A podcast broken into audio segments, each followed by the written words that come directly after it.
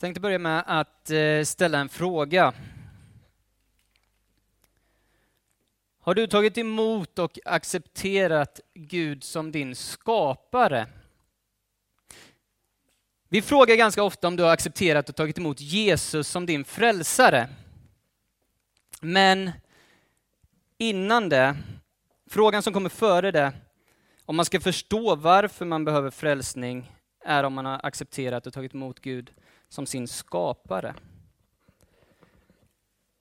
Om man inte förstår vem som har skapat en och varför man är skapad, så förstår man inte heller varför man behöver frälsning. Varför behöver jag bli räddad? Det är ungefär som min fantastiska lilla son som sitter där uppe fyllde, vad fyllde han då? Åtta månader i, igår. um, han kan finura, eller, ta reda på hundra olika sätt att leka med min iPhone.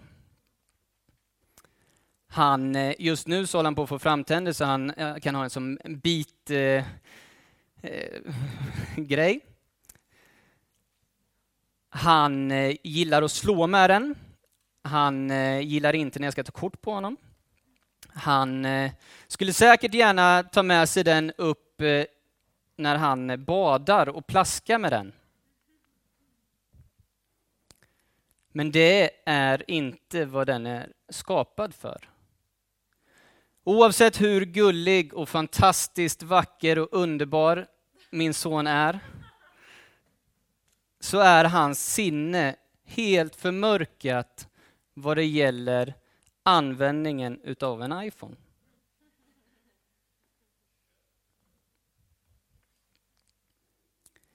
Och därför kommer han att använda den som en båt i badkaret och på så sätt förstöra den för att han inte förstår vad den är skapad till. Så ingen människa kommer att förstå behovet av varken saved eller changed om vi inte förstår why we were created.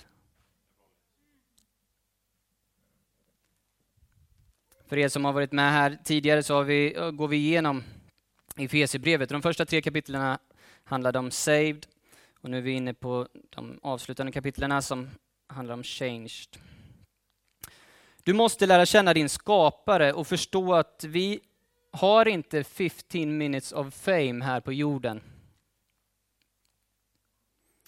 Jag tar upp lite plats, jag hittar på lite roliga, spännande grejer, för, för, försöker förvalta livet så bra som möjligt. Make a difference. Men i evighetsperspektivet så är det ingen difference at all. Utan det är först när jag förstår vem som har skapat mig, vad han har skapat mig för, som jag förstår att jag behöver räddas tillbaka och återbördas till att kunna leva i enlighet med det jag är skapad till och behöver göra. Det är alltså skaparen som definierar vad det skapade ska användas till. Som Gud har skapat mig så måste det finnas någon anledning till att han har skapat mig.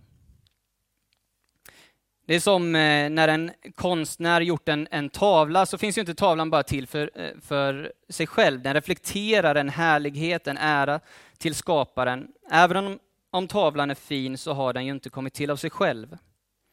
Så en ganska bra fråga tidigt i diskussionen är ju vem som har gjort den. När jag beundrar färgernas djup och glansen och det fina motivet. Men sen kommer ju frågan, vem har gjort tavlan? Eller, vi ser ju ganska mycket design i vårt samhälle. Vem har designat den där? Eller om vi fortsätter på mobiltemat. Vem har gjort den där appen? T V tjugofyra, den är grym. Vem har gjort den? Och varför har man gjort den? Det kan man ju fråga sig. Varför har Gud skapat oss? Varför finns vi? Jo, för att ge glädje och ära till Gud. Vi tänker att Gud finns till för att ge glädje och ära till oss. Eller hur? Så tänker du, så tänker jag. Varför händer det här mig, Gud? Gud, var är du? Och det är mänskligt att tänka så. Men om vi ska följa Bibeln så finns vi till för Gud. Visst, han finns där, men vi finns till för Gud. Ja, men det tycker inte jag, kanske du tänker. Nej. Jag skulle uppmana dig då till att prova att bada med mobiltelefonen i badkaret innan du provar med ditt eget liv. Det är mycket billigare att ersätta telefonen än ditt eget liv. I evighetens perspektiv, i Guds perspektiv, så kommer ditt liv vara värdelöst i Guds ljus. Ditt liv behöver inte vara värdelöst som familjefar, på din arbetsplats, i samhällets perspektiv, men utifrån syftet du var skapad till och för. Ja, men det är ju hemskt. Ja, det är det. Därför behöver vi bli frälsta. Vi har gjort frälsningen till en sån andlig sak som vi gör i kyrkan. Vi slutar röka i kyrkan helt enkelt. Snacka om att begränsa frälsningen. Här är vi både brinnande och rökande. Det finns andra bra anledningar till att inte göra det. Men begränsa inte frälsningen till det. Frälsningen är något stort verk.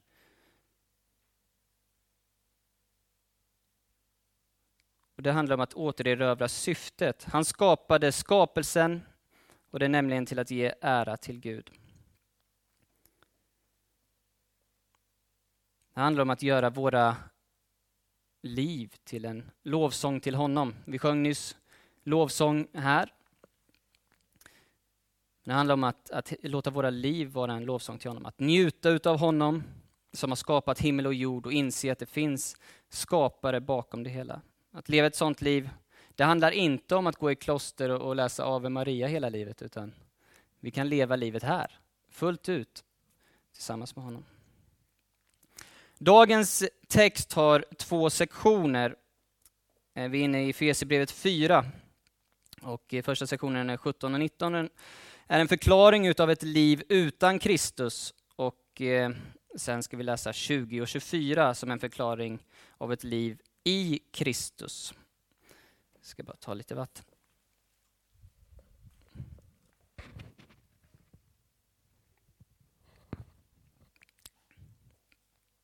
Är ni med? Första punkten, vårt liv utan Kristus. Och här talas det om hedningarna. Det är du och jag. Wow, det är jag. Det står om mig. Fantastiskt, då finns det hopp för mig idag. Det finns hopp för dig. Vi är inte här för att slå ner dig, utan vi är här för att predika att det finns ett hopp. Gud kan rädda dig från ett liv utan honom. Vers sjutton. I Herrens namn varnar jag er därför. Lev inte längre som hedningarna. Och då tänker vi ofta direkt att det handlar om att in, sluta röka och, och inte dansa. Och, ja, vad mormor sa, jag fick inte spela kort och gå på bio.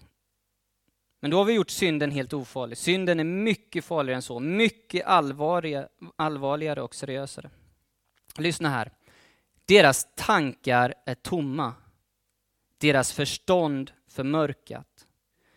De är främmande för livet i Gud, därför att de är okunniga och i sina hjärtan hårda som sten. Utan att skämmas kastar de sig in i utsvävningar och bedriver all slags orenhet och får aldrig nog. Det är inte en vidare klämkäck och charmerande beskrivning utav oss. But don't kill the messenger. Det här är Guds ord. Om vi är bibliskt troende så kan jag tycka att vi behöver linea upp vår syn med Bibelns syn på synd. Att det är allvarligt och att det är viktigt att Att vi inte gör vår egen syn på världen mer positiv eller humanistisk än vad Bibeln gör. Synden har deformerat mänskligheten. Då kanske du tänker, men Paulus skrev det här till Efesierna då för tvåtusen år sedan. Det var, det var i den tiden, det är inte nu. Eller Paulus, han verkar ju ha humörsvängningar. Det kan man ju tycka när man läser hans brev. Men Paulus är bara verktyget, det här är Guds ord. Jag läste i Expressen förra veckan en intervju med Sven Nylander. Jag vet inte om ni vet vem han är, jag är knappt att jag vet det. Men han har nordiskt rekord i fyrahundra meter häck.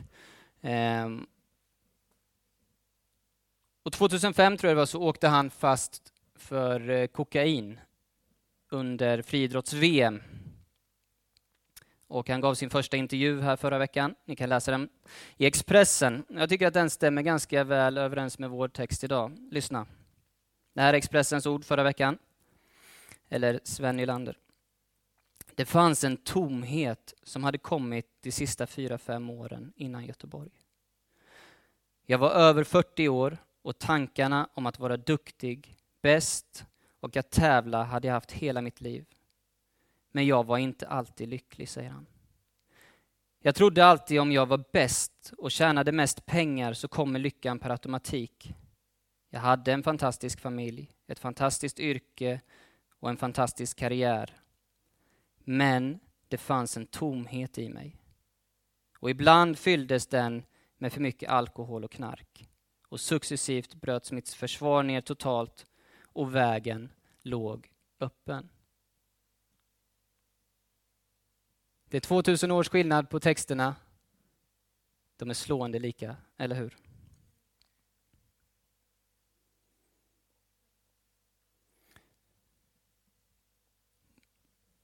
Paulus text i Efesierbrevet och Expressens text handlar mycket om vad det är att missa målet med livet vi är skapade till.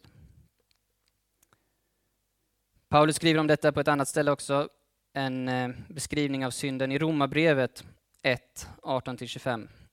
Guds vrede uppenbarades från himlen över all ogudaktighet och orättfärdighet hos människor som i orättfärdighet undertrycker sanningen.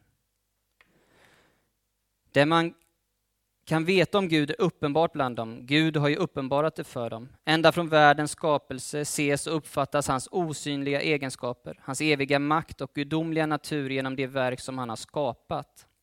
Därför är de utan ursäkt. Fastän de kände till Gud och prisade, prisade de honom inte som Gud eller tackade honom, utan förblindades av sina falska föreställningar så att mörkret sänkte sig över deras oförståndiga hjärtan. De påstod att det var visa, men de blev dårar. De bytte ut den odödliga gudens härlighet mot bilder av dödliga människor och fåglar, fof, fyrfota djur och kräldjur. Därför utlämnade Gud dem så att de följde sina egna begär och bedrev all slags otukt och förnedrade sina kroppar. De bytte ut Guds sanning mot lögnen och tog sig för att dyrka och tjäna det skapade istället för skaparen, han som är välsignad i evigheter. Amen. Detta är vad synden gör med oss. Ett liv utan Gud. Och synden, det är lite som en nedåtgående spiral. Som bara eskalerar. Har du märkt det? Jag har tänkt på att synden är innovativ. Va? Kul! Man kan synda så här med. Den borde få något eh, gesällpris i uppfinningsrikedom eller någonting. Wow, man kan synda här också. Och grejen är den att det börjar inte där. Och det är tyvärr det som kyrkan och talarstolen är alldeles för känd för, att gå emot syndens hämningslösa uttryck. Men det är inte lönt eftersom det bara är resultatet utav någonting annat. Det är resultatet utav att mitt hjärta har blivit hårt. Varför har mitt hjärta blivit hårt? För att jag har blivit okunnig om sanningen. Jag har vänt sanningen ryggen. Varför har jag gjort det? För att jag har blivit främmande för livet i Gud. Varför då? För att mitt sinne är förmörkat och mina tankar är tomma. Låt oss titta på några text punkter i texten. Den första, tomhet.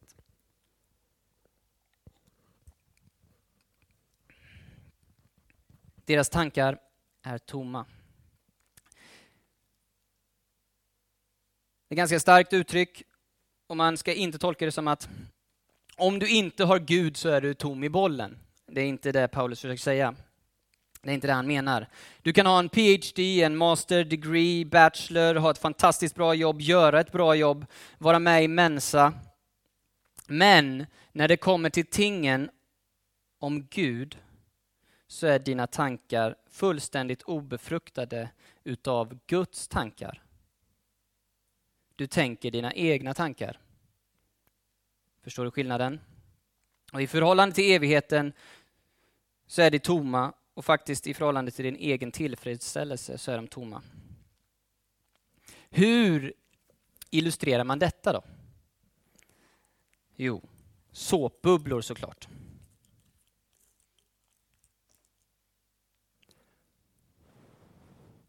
Kolla vad fina de är. Reflekterar ljuset, man jagar dem. Men det finns ingenting där. Eller hur? Det är tomt. Och det är ett tema som går igenom hela Bibeln. Ett ständigt jagande och strävande efter vind. Det finns men ändå inte. Om jag bara får göra det där. Så tänker jag ganska ofta. Om jag bara gjorde det där då. Och sen gör jag det. Och så är det tomt. Har du varit med om det? Om jag bara skulle åka på den där resan. Om jag bara fick det där jobbet, den där tjejen. Det är inte tomt om man får en tjej. Det räcker inte att det är vackert. Det måste finnas substans. För att bli tillfredsställd på djupet så måste det finnas substans. Deras tankar är tomma, de jagar efter vind. Det gör vi alla. Ibland. Eller så tänker vi att jag är värd det. Jag förtjänar det där. Det är lite synd om mig så jag förtjänar nu ännu lite mer. Jag är lite arg på Gud så nu så ska jag göra det bara i rent... Jag ska jävlas med Gud helt enkelt. Så gör jag det. Och så tänker jag att jag blir lycklig. Nu blir jag glad. Nej, då blir sorgen faktiskt dubbel. Varför gör jag detta? Ja. Hela vårt samhälle har det där. Tänk på andra bubblor som har spruckit. I T-bubblan. Fastighetsbubblan. Varför kallas det bubblor? För att det inte finns. Och så trissar man upp saker. Yes, nu är min lägenhet värd fem miljoner. Nej. Du sitter på ett lån på en miljon. Mer är det inte. Och så gör vi med mycket allvarligare saker än I T och fastigheter. Bubblorna i vårt sinne. Var kommer de ifrån? Andra punkten. Förmörkade. Deras förstånd är förmörkat. Det har lagt sig ett totalt mörker över vårt sinne. Detta innebär givetvis inte att Paulus talar om människors allmänna intellektuella tillstånd. Om du är utan Kristus så är du en idiot. Nej. Men när det kommer till saker och ting om Gud så kvittar det vilken jordisk utbildning du har. Vilket I Q du har.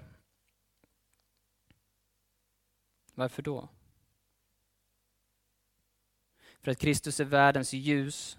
Guds ord är ett ljus på min stig. Så när varken Kristus eller hans ord finns i mitt liv så är det mörkt. Och du vet vad, vad, vad du gör i mörkret, va? Det är sånt som vi skäms för i ljuset. Oj, någon tände lampan. Romarbrevet ett igen. De förblindades av sina falska föreställningar, bubblor. Så att mörkret sänktes över deras oförståndiga hjärtan. De påstod att de var visa, men de blev dårar. Och det handlar inte om vishet i, i största allmänhet, utan man menar mer att man har hittat en sanning som är mycket mer sann än Guds sanning. Guds ord säger, men jag känner i mitt hjärta Det är Bibelns beskrivning av en dåre. Inte en dåre mätt till I Q, inte en dåre som ska in på något hem någonstans, utan en dåre i förhållande till Bibelns uppenbarade sanning. Att säga till Gud att min sanning, min känsla, min magkänsla, min feeling är sannare än din, Gud.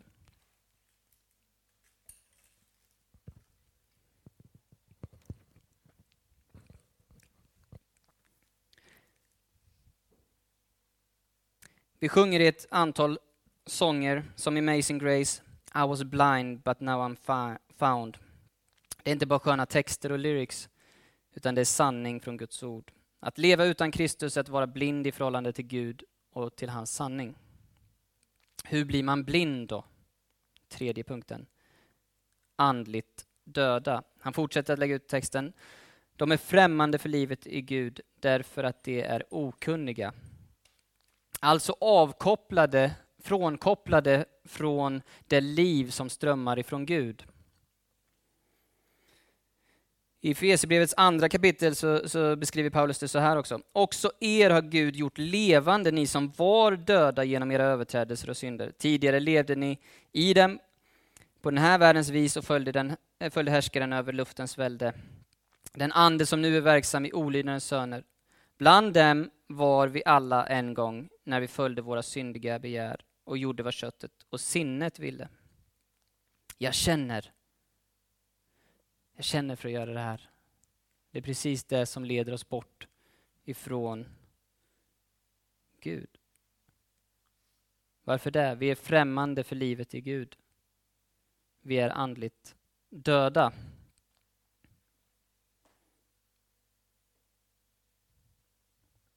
Kanske du tänker, ja, jag är en hedning och jag sitter här och jag hoppades att du skulle predika någonting bra. Ja, vi kommer till det. Um, men vi talar om alla människor här. Det här gäller alla människor. Utan Kristus är vi andligt döda. Du är högst levande, sinnet fungerar, din kropp fungerar. Du kanske är friskare än någon annan här inne. Det är inte det det handlar om. Det, utan det handlar om andligt sett så finns det ingen connection. Det är som att eh, jag har varit ute i skogen i helgen. Där hade jag ingen täckning om vi ska fortsätta på mobiltelefontemat. Noll täckning. Du har mobilen, du har kapaciteten och allting, men det går inte att använda den. Ingen kan ringa dig, du kan inte ringa ut, du kan inte uppdatera Facebook. Eh, det är bara helt dött. För att det saknas en koppling. Och det är detta som är frälsning, att bli levande jord. Inte att vi pluggar in en massa saker. Ja, nu kan jag det här. Jag kan svara på ett kristet läxförhör. Jag har läst Bibeln. Nej, det är att bli levande jord, att bli frälst. En av dåtidens största P H D-teolog-elever kom till Jesus i Johannes tre, Nicodemus, en skriftlärd farisé. Han kommer i ganska positiva ordalag eller anda. Jag kan se, Jesus, att du, du kommer från Gud. Och Jesus bara, cut the bullshit och eh, straight to the point. Du behöver bli född på nytt. Det var inget small talk där. Jesus bara, I saved you half an hour. Nej. Du behöver bli född på nytt. Du kommer aldrig att komma in i Guds rike, förstå Guds rike, se Guds rike om du är främmande för livet i Gud. Du måste bli född ovanifrån. Du behöver ett gudomligt ingripande i ditt liv. Jag behöver det. Annars så kommer vi leva resten av livet i tomhet, mörker och andlig död. Du kommer aldrig riktigt kunna ta emot allt som Gud har. Det kommer att gå lite över huvudet på dig. Chill, jag förstår inte vad du menar. Nej, för att du är andligt död. Första Korintierbrevet två fjorton. En oandlig människa tar inte emot det som tillhör Guds ande. Det är dårskap för henne. Hon kan inte förstå det eftersom det måste bedömas på ett andligt sätt. Oandligt betyder inte icke-karismatisk människa, utan det är en som är andligt död. Här måste vi orientera oss själva. Var är vi? Du behöver inte vara chockerad eller rädd. Så där kan du inte predika, Linus. Vad ska mina vänner tro? Men grejen är den, vi försöker inte rekrytera dig till någon klubb här. Vi har ingen fanclub. Det är Guds församling. Och det är någonting som man blir född in i. What? Jo, ovanifrån. Tron är ingenting som du hittar. Tron hittar dig. Och du kommer till och med antagligen att jobba emot den tron. Men det är Gud själv som du slåss med. You can run, but you can't hide. Till slut så måste man kapitulera. Tron har övervunnit mig. När jag kom in här trodde jag inte och nu tror jag. Det är någonting som Gud gör.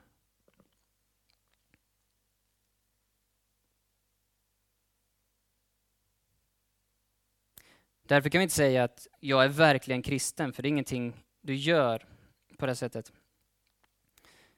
Men handlar inte den här texten om att inte leva som hedningarna utan leva ett bättre liv? Jo, det är precis vad det handlar om. Därför ska vi, tittar vi på varför hedningarna lever som de gör och hur vi blir levande gjorda så att vi kan leva på ett annat sätt.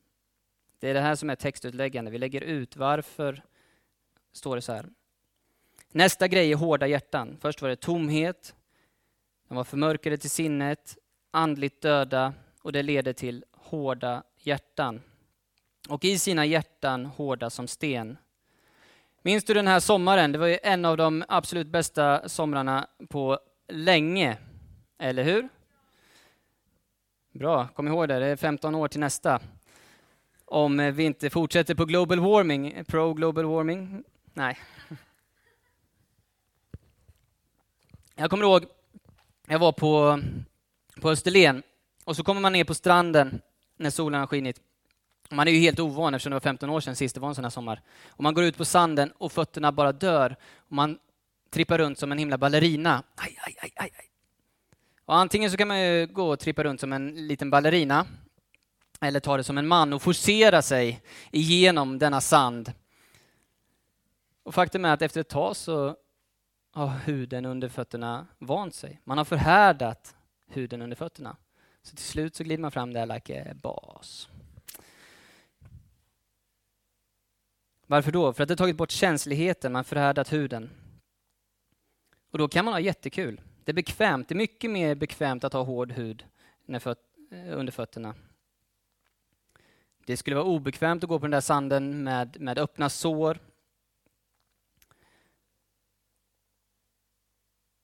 Det är bra när, när, det, när man har fått lite förhärdad hud. Man kan traska på. Och så vidare. Och så kan vi uppleva det i våra vanliga liv också. Vad jobbigt det är att ha ett känsligt hjärta.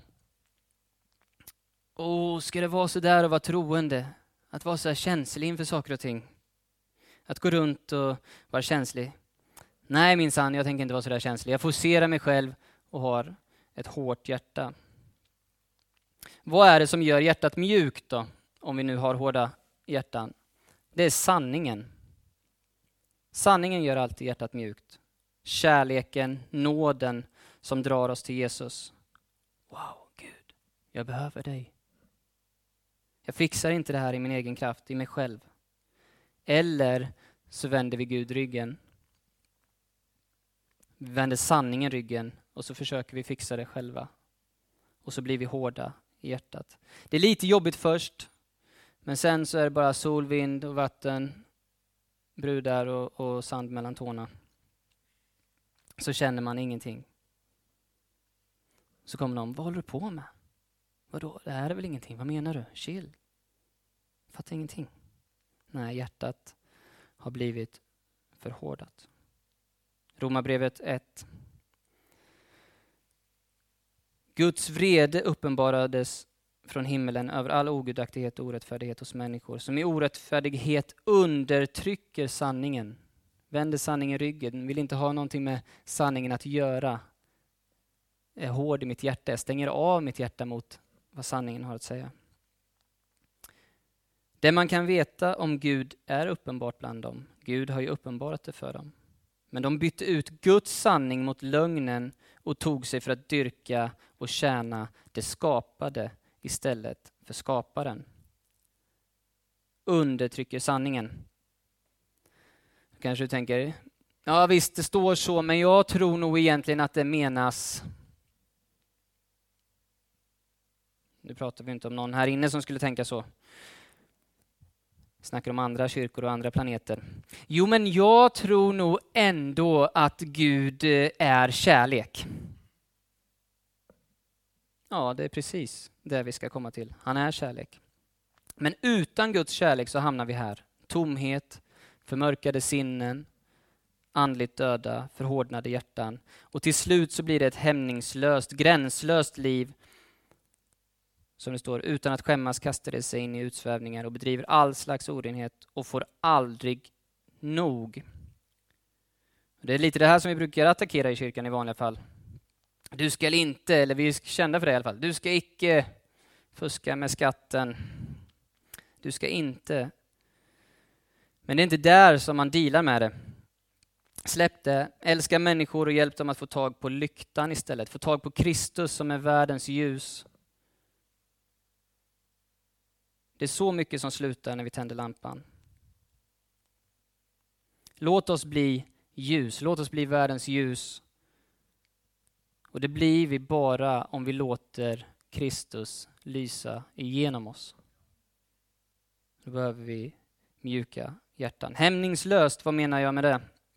Utan att skämmas kastade de sig in i utsvävningar och bedrev all slags orenhet och får aldrig nog. Får aldrig nog, har du varit med om det? Jag lever så ganska ofta. Jag är, jag är väldigt mycket all or nothing-människa. Um, jag gillar att, att köra bil. Um, och ibland går det lite för fort. Um, har du varit med om det? Det kanske inte. Men man, man sitter och så har man... Jag kommer ihåg, jag lånade en, en Mersa en gång. Och så ligger man i tvåhundrafemtio och så kör man om någon som kör i hundrafemtio. Och så tycker man det är bara parkerad bil. Vilken loser. Först sitter man med, med två spända händer. Sen bara, nu, jag kan ju det här. Kör man lite så. Sen så är det någon som ropar från baksätet. Har den inte mer att ge bilen? Man blir så fort fartblind. Har du varit med om det? Man får liksom inte nog. Man vill hela tiden ha mer. Det är lite som, som man käkar tuggummi liksom. Ehm, det är jättegott i början. Och sen så efter ett tag så blir det rätt så... torftigt. Då vill man ha något starkare, någonting bättre, något eh, tyngre.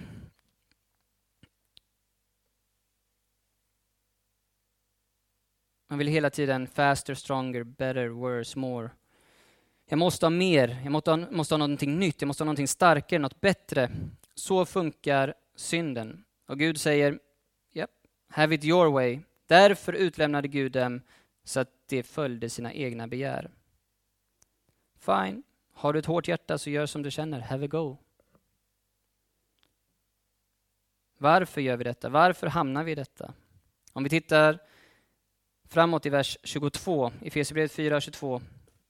Den gamla människan som går under bedragen av sina begär. Det är kanske den bästa beskrivningen utav synd i, i Bibeln. Synden i sin natur är en bedragare. Synden set you up to take you down. Den gillrar en fälla. Först, har du varit med om det, så pushar den dig. Du förtjänar det där. Kolla vad gott. Titta vad härligt det där ser ut. Du är värd det. Du ska inte låta någon annan se ner på dig eller bestämma över dig. Hör du lusten från, från, hör du rösten från lustgården? Till Eva. Inte skulle väl Gud säga att du inte får äta av den här frukten. Att ni ska dö. Ni har ju jobbat så bra idag i lustgården. Inte behöver man gå på gudstjänst varje dag. Du kan inte bli fanatisk. Slappna av lite. Ta för dig. Det kanske är bra för dig. Du blir som Gud. Synden bedrar. Och vi hinner inte mer än att falla i synden förrän den har bytt sida. Det är helt sjukt. Från början så är synden vårt största fan, en cheerleader och bara kom igen, gör det där, gör det där. Och så gör man det så bara kommer den som en åklagare. Du är värdelös. att du kunde falla där. Varför har du gjort så där? Du är värd ingenting. Där kan du gott ligga. Jag vet att du inte har kanske lika mycket erfarenhet av synd som jag. Apropå P H D så kanske vi har lite olika. Jag har min i synd. Så jag vet exakt hur den funkar. Men ändå så går jag i dess fälla gång på gång på gång. Jag lever som hedningarna. Varför? För att jag har glömt vad som har skett.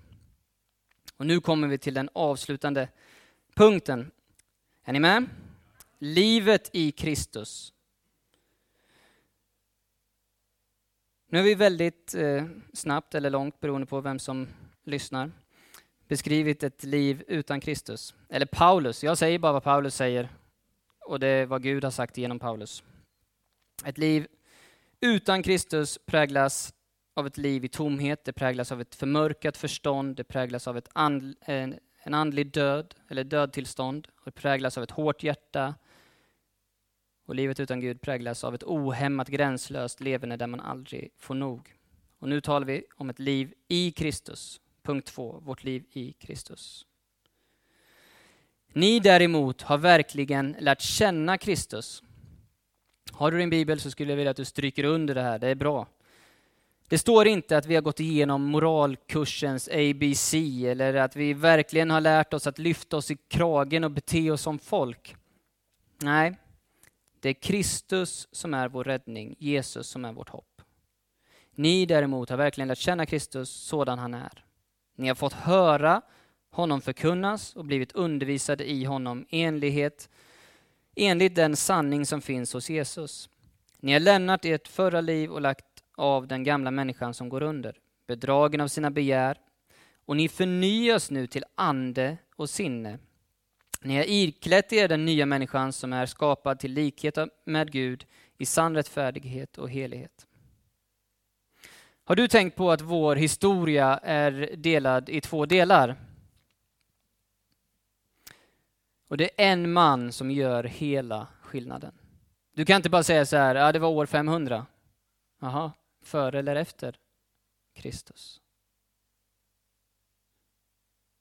Före och efter Kristus gör hela skillnaden. Jesu död, liv och uppståndelse har delat historien i ett före och efter. Och så behöver det vara även i ditt och mitt liv. Ett före och ett efter Kristus. Jag kan säga saker som, som var med mitt liv före Kristus. Och sen kom Kristus in. Och nu så kan jag berätta om ett liv efter Kristus.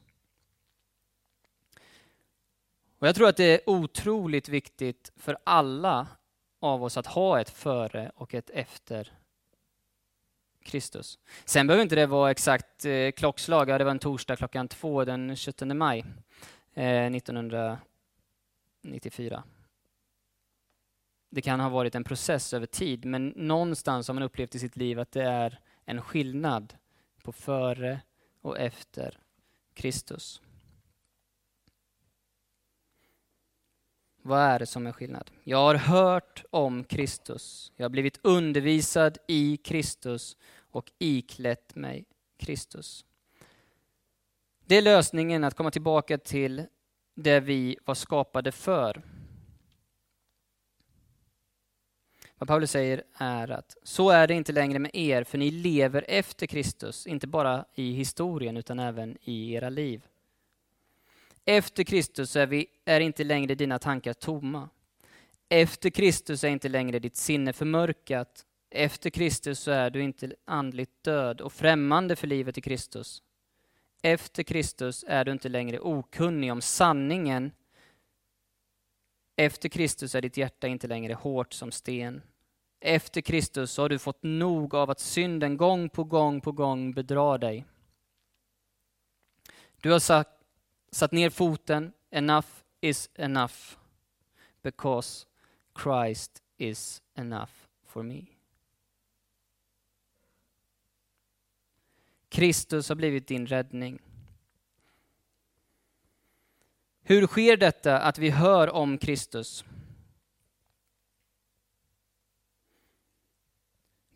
Att du är trött på den här hämningslösa synden, det kan du marginellt ändra själv. Syndens spiral går neråt. Men det som kommer som en livlina till oss, det är när vi hör om Kristus. Och Kristus är de goda nyheterna. Så kommer det nya livet till oss, det transporteras genom ord. Paulus försöker förklara hur det är att bli frälst på ett ställe i första Timotius två fyra. Gud vår frälsare vill att alla människor ska bli frälsta och komma till insikt om sanningen. Så Paulus och Nya testamentet definierar inte frälsningen först och främst som en känsla, även om en känsla kan vara inblandad. Så länge känslan bara är en tjänare och inte Herren. Det kan vara en effekt men inte substansen. För om, om allt du har med dig är en känsla, så är det också en bubbla. Och du kan inte bygga ditt liv på en känsla, på en bubbla. Känslan är för länge sedan borta. Kanske en notis i livets marginal. Det handlar om fakta, det handlar om sanning. Sanningen om att bli frälst är när jag kommer till, sanning, äh, kommer till insikt om sanningen. Ett förmörkat sinne var resultatet av okunnighet om vem som är min skapare. Att förstå vem som är min skapare, det är förutsättningen för att du ska förstå att du behöver Jesus som din frälsare.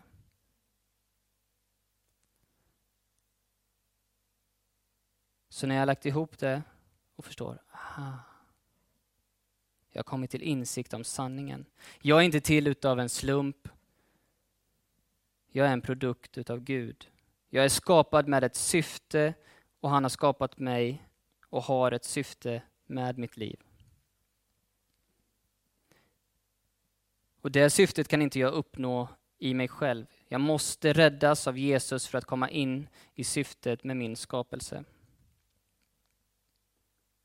Vad är det för sanning vi måste komma till insikt om? Sanningen om mig själv och mitt tillstånd. Mitt tillstånd utan Kristus är tomt, förmörkat, andligt dött och förhärdat. Nej, det tror inte jag. Nej, då kommer du att fortsätta att förhärdas. Men evangelium kan slå igenom till ditt hjärta och komma in med ljuset. Kristus som är ljuset. Och det var likadant för dem i Efesos. Det var samma sak i mitt liv. Att jag gång på gång måste höra om Kristus. För det är så mycket i våra liv som hela tiden vill skymma. Det vill bli skymning hela tiden. Som vill ta bort sikten. Det blir skumt och helt plötsligt så är mina tankar tomma. Mitt förstånd förmörkat. Och så vänder jag sanningen ryggen och så blir mitt hjärta förhärdat. Och så märker jag inte den heta ökensanden. Så kastar jag mig helt obekymrat ut i synden. Jag behöver Kristus. Frälsas, räddas av Kristus. Komma till insikt om sanningen om mig själv, mitt tillstånd. Guds dom, Guds frälsning i Kristus. Det är evangelium. Guds kraft till frälsning. Guds kraft frälser? Nej. Evangelium är Guds kraft till frälsning. Det ligger i evangeliet. Paulus skryter om det i Romarbrevet ett och sexton. Jag skäms inte för evangelium. Det är en Guds kraft som frälser var och en som tror. Är det inte min tro som frälser? Nej. Det är evangelium som frälser. Evangelium producerar en tro i dig genom den helige ande. Du kan inte komma upp med en egen tro, utan Gud ger tro. Det här är ju det som vi har svårt med. Men du kan inte ta åt dig någon ära i din frälsning. Det är bara Gud. Gud tar all ära.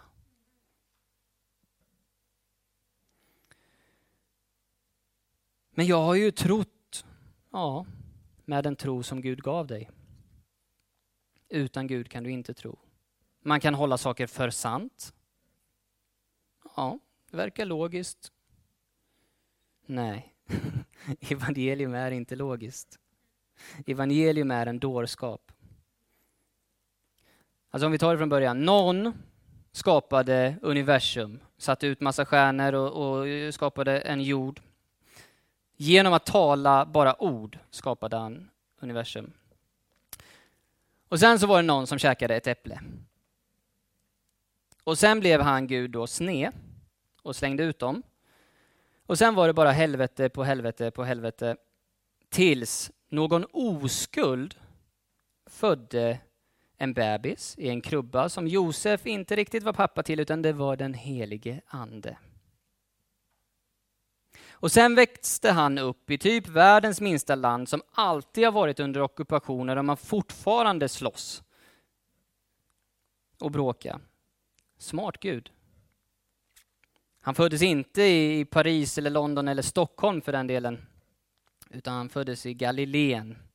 Uppvuxen som en snickarlärling, och vid trettio års ålder så samlade han lite löst folk, tattare, kriminella, tatuerare, ja, whatever. Och visst, han väckte upp lite döda, botade några sjuka, säkert jättebra. Sen spikar man upp honom på ett kors för min skull. Och så lägger man honom i en grav. Och sen var han borta. Och det är det här som ska rädda världen. Make sense? Nej. Det gör inte det. För att evangeliet är en dårskap för den som går förlorad. Men en kraft till frälsning för den som tror, som har fått insikt. För mig är inte det här dårskap.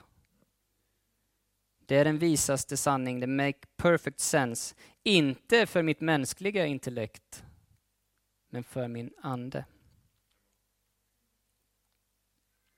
För mitt andliga liv. Född till ett nytt liv när jag hört Kristus. Och det är genom Kristi förkunnelse som vi tar emot det nya livet. Det är genom undervisningen i Kristus som vårt nya liv växer. Så blivit undervisad i honom, det kommer som ett andra steg. Inte bara att få nytt liv, utan också att få det att växa. Och hur gör vi det? Genom undervisning. Genom att jag lär om det nya livet i Kristus. Genom förkunnelse.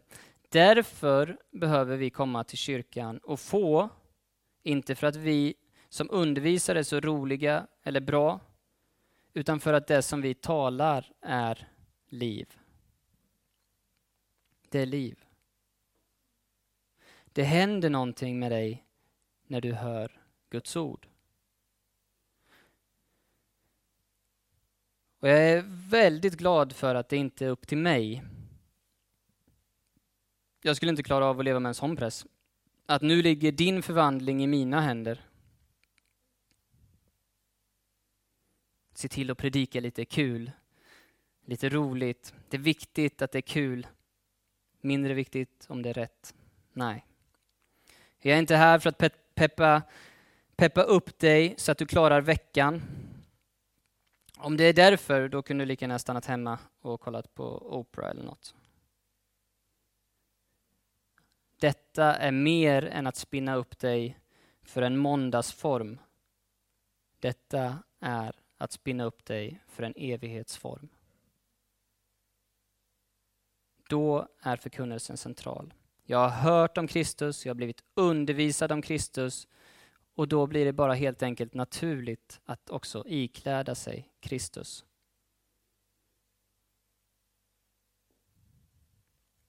Det handlar om att vi blir förnyade till hans likhet i ande, handling, attityd, sinne.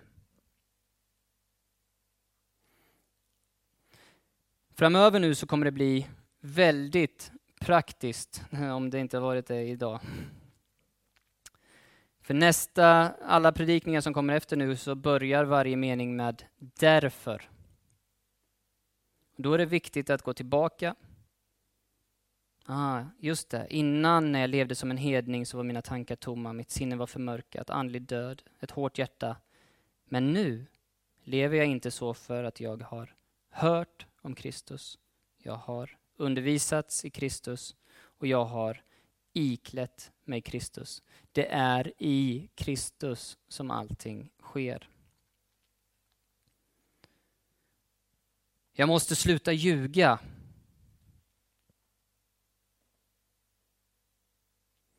Men det är när jag förstår att jag behöver inte ljuga för att Kristus är nog för mig. Det finns en anledning till att jag ljuger. Det hjälper inte att säga sluta ljug. Det är ungefär som en sån här kärringkommentar. Klia inte på myggbettet. Nej, men det kliar ju. Så är det med olika saker vi kämpar med. Lögn. Jag måste sluta ljuga. Tänk inte så längre. Varför ljuger du? Vad är det i sanningen som inte är nog för dig? Jag har kallat det överdrifter i mitt liv. Lite snällare ord. Fram tills min fru bara... Du ljuger. Nej. Linus, vad är det i sanningen som inte är nog?